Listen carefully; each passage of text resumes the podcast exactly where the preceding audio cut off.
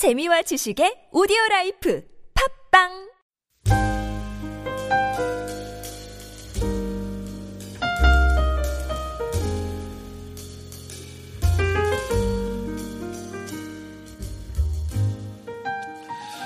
우리가 읽은 로마서 1장부터 5장까지의 내용은 믿음으로 의롭다 하심을 받은 justification, 즉 칭의라는 구원의 기초와 본질에 대해서 바울은 설명을 했습니다. 그렇다면 이제 우리가 읽은 로마서 6장부터 8장까지의 내용은 구원받은 성도들이 얻게 될 축복, 즉 성화, sanctification에 관한 것을 알려줍니다.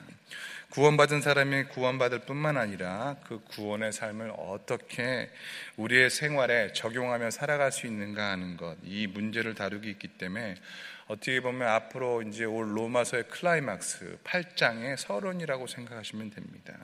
그래서 오늘 이제 첫 마디가 그런즉 이렇게 시작됐는데 그래서 로마서는 그러므로와 그런즉의 책입니다. 여러분이 보시면서 아시겠지만 가장 많은 단어가 이 그러므로라는 단어가 32번이 나오고요. 그런즉이란 단어가 약 19번 나오더라고요. 제가 정독해서 읽어보니까 19번 정도가 나오는데 그러므로와 그런즉이 나온다는 이 거는 바울이 굉장히 중요한 것을 강조하고 있다고 생각하시면 됩니다.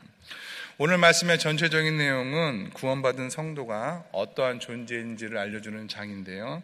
한마디로 하려면 여러분 그냥 예수님과 연합된 존재라는 것입니다. 예수님과 연합된 존재. 성도는 예수님과 동일한 길을 걸어가고 동일한 능력이 임하며 동일한 권세를 행하는 존재로 묘사됩니다. 그래서 3절부터 8절까지의 말씀을 보면요. 합하여 함께 연합한 자라는 단어가 무려 아홉 번이나 나오는 것을 볼 수 있습니다. 바울은 우리 바울은 우리가 그리스도와 연합된 자, 존재이기 때문에 그리스도와 똑같은 모습으로 드러날 것이라고 강조하고 있는 것입니다. 그래서 우리는 이 땅에서 작은 그리스도요 예수님과 동일한 체험을 하는 존재라고 말하는 것입니다.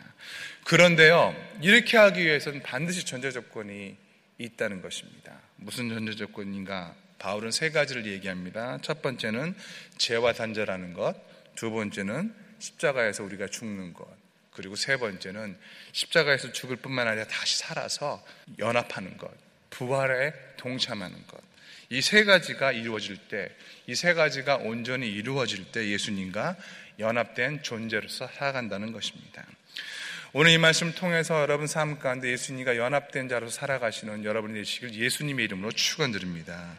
첫 번째는 무엇입니까? 예수님과 연합하기 위해서 가장 중요한 것 죄와의 단절입니다. 죄와의 단절. 우리 같이 6장 1절과 2절의 말씀을 한번 보도록 하겠습니다. 같이 읽겠습니다. 시작.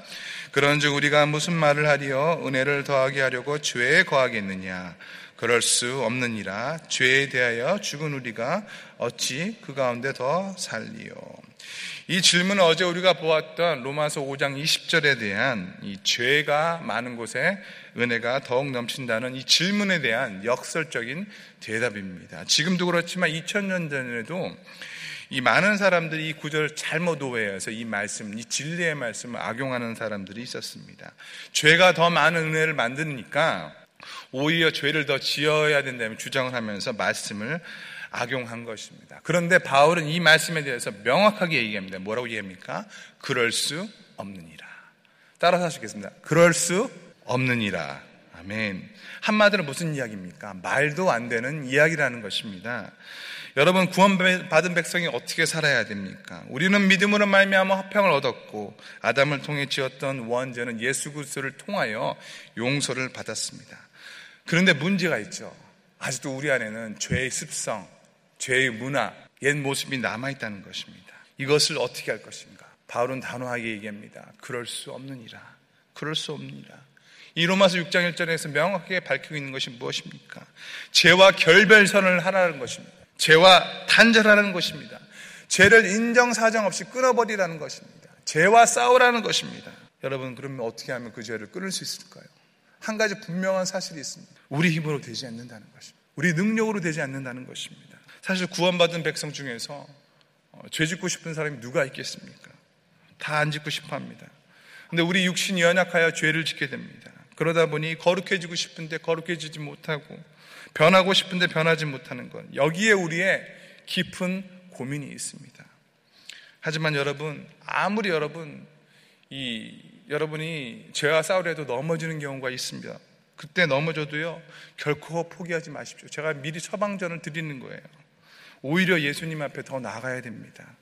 오히려 우리의 연약함을 인정하고 하나님 앞에 나아가서 성령님의 도우심을 구해야 한다는 것입니다. 그리고 혹시라도 죄를 짓고 넘어졌다면 여러분 요한일서 1장 9절의 말씀을 기억하십시오. 만일 우리가 우리 죄를 자백하면 그는 미쁘시고 의로우사 우리 죄를 사하시며 우리를 모든 불의에서 깨끗하게 하실 것이요. 우리가 죄와 싸우다 넘어질 때 주님 앞에 나가서 죄를 고백하고 용서를 구하면은 하나님께서 우리를 긍휼히 여기시고 용납해 주신다는 것입니다. 왜냐하면요. 은혜가 죄보다 크기 때문입니다. 우리가 주님 앞에 죄를 고백할 때 모든 불의에서 깨끗하게 주실 것을 믿으시는 여러분 되실 예수님이 축원드립니다. 그런데요, 바울은요 더 근본적인 것으로 얘기를 합니다. 근본적인 방법을 우리에게 제시합니다. 그것이 바로 3절과 4절의 말씀입니다. 우리 3절과 4절의 말씀 같이 읽겠습니다. 시작. 무릇 그리스도 예수와 합하여 세례를 받은 우리는 그의 죽으신과 합하여 세례를 받은 줄을 알지 못하느냐. 그러므로 우리가 그의 죽으심과 합하여 세례를 받음으로 그와 함께 장사되었나니 이는 아버지의 영광으로 말미암아 그리스도를 죽은 자 가운데서 살리심과 같이 우리로 또한 새 생명 가운데서 행하게 하려 하십니다. 무엇입니까? 한마디로 말하면요. 죄에 대해서 죽으라는 것입니다. 바울은 성도들이 죄에 대해서 죽었다는 것을 인류의 죄를 대속하기 위해서 십자가에 못 박히신 예수님과 합하여 세례를 받은 것과 같이 표현합니다. 이 말씀은 갈라디아서 2장 20절에 그대로 나오게 됩니다. 내가 그리스도와 함께 십자가에 못 박혔나니 그런즉 이제는 내가 산 것이 아니요 오직 내 안에 그리스도께서 사신 것이라. 그리고 또다시 갈라디아서 5장 24절에 이렇게 말합니다. 그리스도 예수의 사람들은 육체와 함께 그 정과 욕심을 십자가에 못 박았느니라. 즉 예수님께서 십자가에 못 박으신 것 같이 우리도 십자가에서 죽었다는 것입니다. 그렇기 때문에 죄에 대해서 죽었다는 것입니다. 죽은 것이라는 것입니다. 십자가에 못 박으라는 것입니다. 여러분 죽음이 무엇입니까? 죽음은 단절을 의미합니다. 죽으면요 모든 관계가 다 끊어집니다. 아무리 사랑하는 아버지라도 아무리 사랑하는 어머니라도 남편이라도 아내라도 더 이상 관계를 맺을 수 없습니다. 관계를 맺을 수 없다는 건요 여러분 정말 냉정하게 아무 상관이 없다는 것입니다. 여러분이 사랑한다고 해서 그 사랑을 표현할 수도 없고 그 사랑을 받을 수도 없고 어떤 것도 연결될 수가 없다는 것입니다. 그런데 그리스도와 죽고 그리스도와 함께 세례를 받고 그리스도와 함께 장사되었다는 것은 여러분 이 말씀의 이 세 가지의 모든 의미는 다 완전히 죽었다는 의미입니다. 세례는 죽었다는 다른 표현입니다. 장사 여러분 장사 그냥 지내지 않다. 장례 그냥 지내지 않습니다. 그 사람의 마지막까지 죽은 것을 확인한 후에야 우리는 비로소 장례를 치를 수 있습니다. 예수님께서 십자가에 달려 돌아가실 때 우리의 부끄러운 과거, 죄 모든 것들이 죽었다는 것입니다. 예수님과 함께. 그런데 아까도 말했지만 우리의 신앙의 고민이 무엇입니까? 우리 신앙의 고민이 있습니다. 여러분 고민 없으세요? 고민이 있습니다. 왜 아무리 노력을 해도 옛사람의 모습이 자꾸 드러나는 것입니까? 왜 그렇습니까? 죽지 않아서 그렇습니다. 죽지 않아. 잠시 기절했다가 다시 깨어나는 겁니다. 잠시 기절하셨다가. 옛사람 모습 그대로 있는 것입니다. 안 죽습니다. 뭐 요즘 영화에 나오는 좀비같이 삽니다. 죽었다 살았다 죽었다 살았다. 좀비같이 삽니다. 죽은 것도 아니고 산 것도 아니고 이것도 저것도 아닌 채로 살아가다 보니까 그것이 문제입니까? 예수님께서 말씀하셨습니다. 분명히 말씀하셨습니다.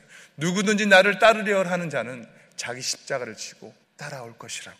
즉 십자가를 따르는 모습을 말씀하셨는데 여러분 우리는 아직도 내 안에 내 속에 내가 너무 많기 때문에 문제가 된다는 것입니다. 내 생각, 내 의견, 내 자존심 모든 것이 내 중심으로 해석되기 때문에 문제가 된다는 것입니다.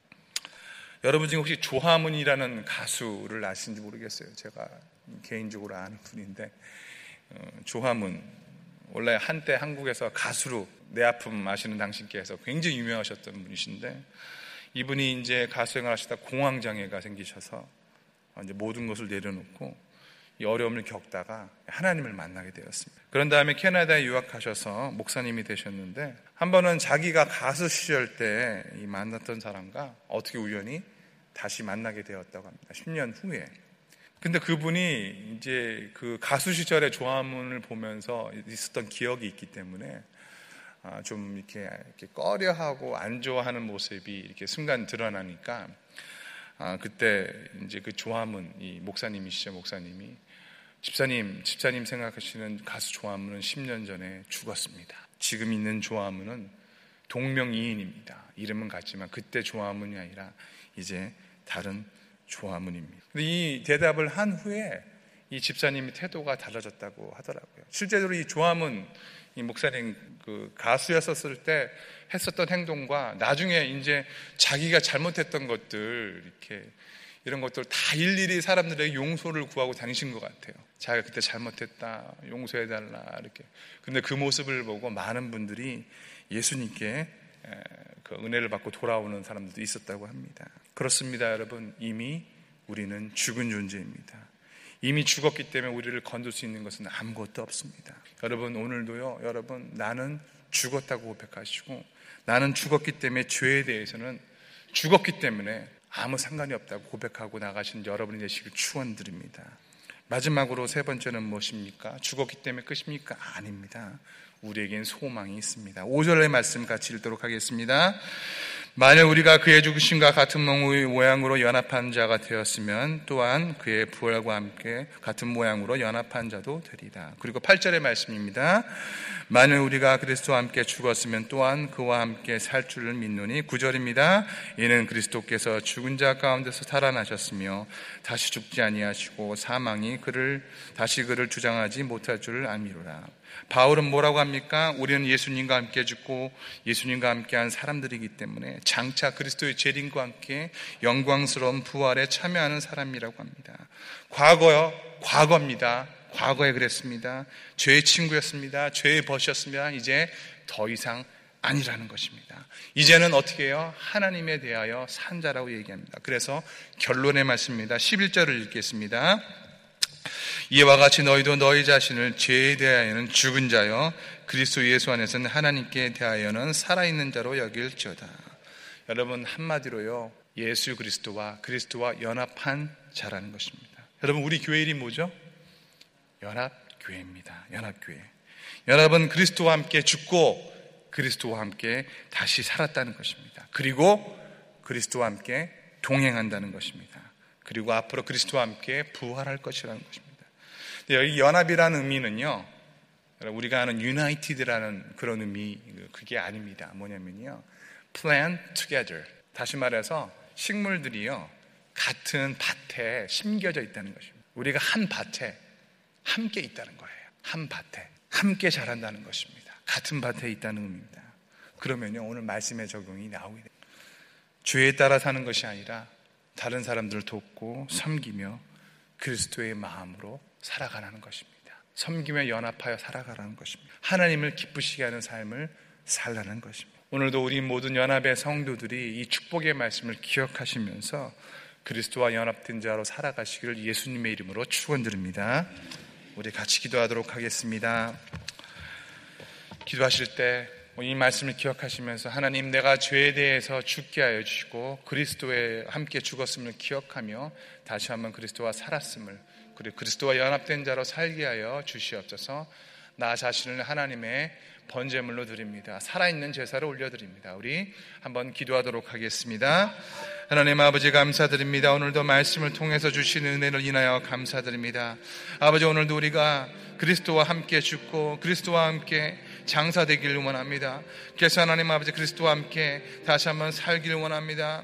하나님 아버지 우리가 너무나 내 마음 자존심과 내 마음 속에 있는 하나님 아버지 생각들과 내 마음 속에 있는 정욕과 욕심을 아직도 하나님 아버지 아버지 그것들이 시퍼렇게 살아서 나의 마음을 나의 생각을 나의 마음을 나의 삶을 주관하지만 하나님 아버지 그 모든 것들을 다시 한번 오늘도 예수 그리스도의 아버지 단절의 능력으로 예수 그리스도의 능력으로 이름의 능력으로 더 이상 나와 관계 없다고 그럴 수 없다고 하나님 아버지 선포하며 나가는 주의 백성이 되게 하여 주시옵소서. 한 가지 더 기도할 때 여러분 오늘은 우리가 주일 예배를 위해서 기도하는 날입니다. 여러분 간절히 이번 주 예배를 위해서 기도하도록 하겠습니다. 이번 주 예배에도 하나님의 놀라운 은혜가 있게 하여 주시옵소서. 특별히 이번 주에는 성찬 예배로 진행되는데 성찬 예배로 신 과정 가운데 하나님 함께하여 그리스도의 보혈의 그리스도 몸을 다시 한 우리 몸 안에 우리 교회 안에 우리 연합교회 안에 치유 말씀을 선포하시는 아버지를 함께 같이 기도하도록 하겠습니다. 하나님 아버지 이번 주 예배를 위해서 간절히 기도합니다. 하늘의 문을 열어주 하나님 하나님의 눈을 하여 하나님 특별히 하나님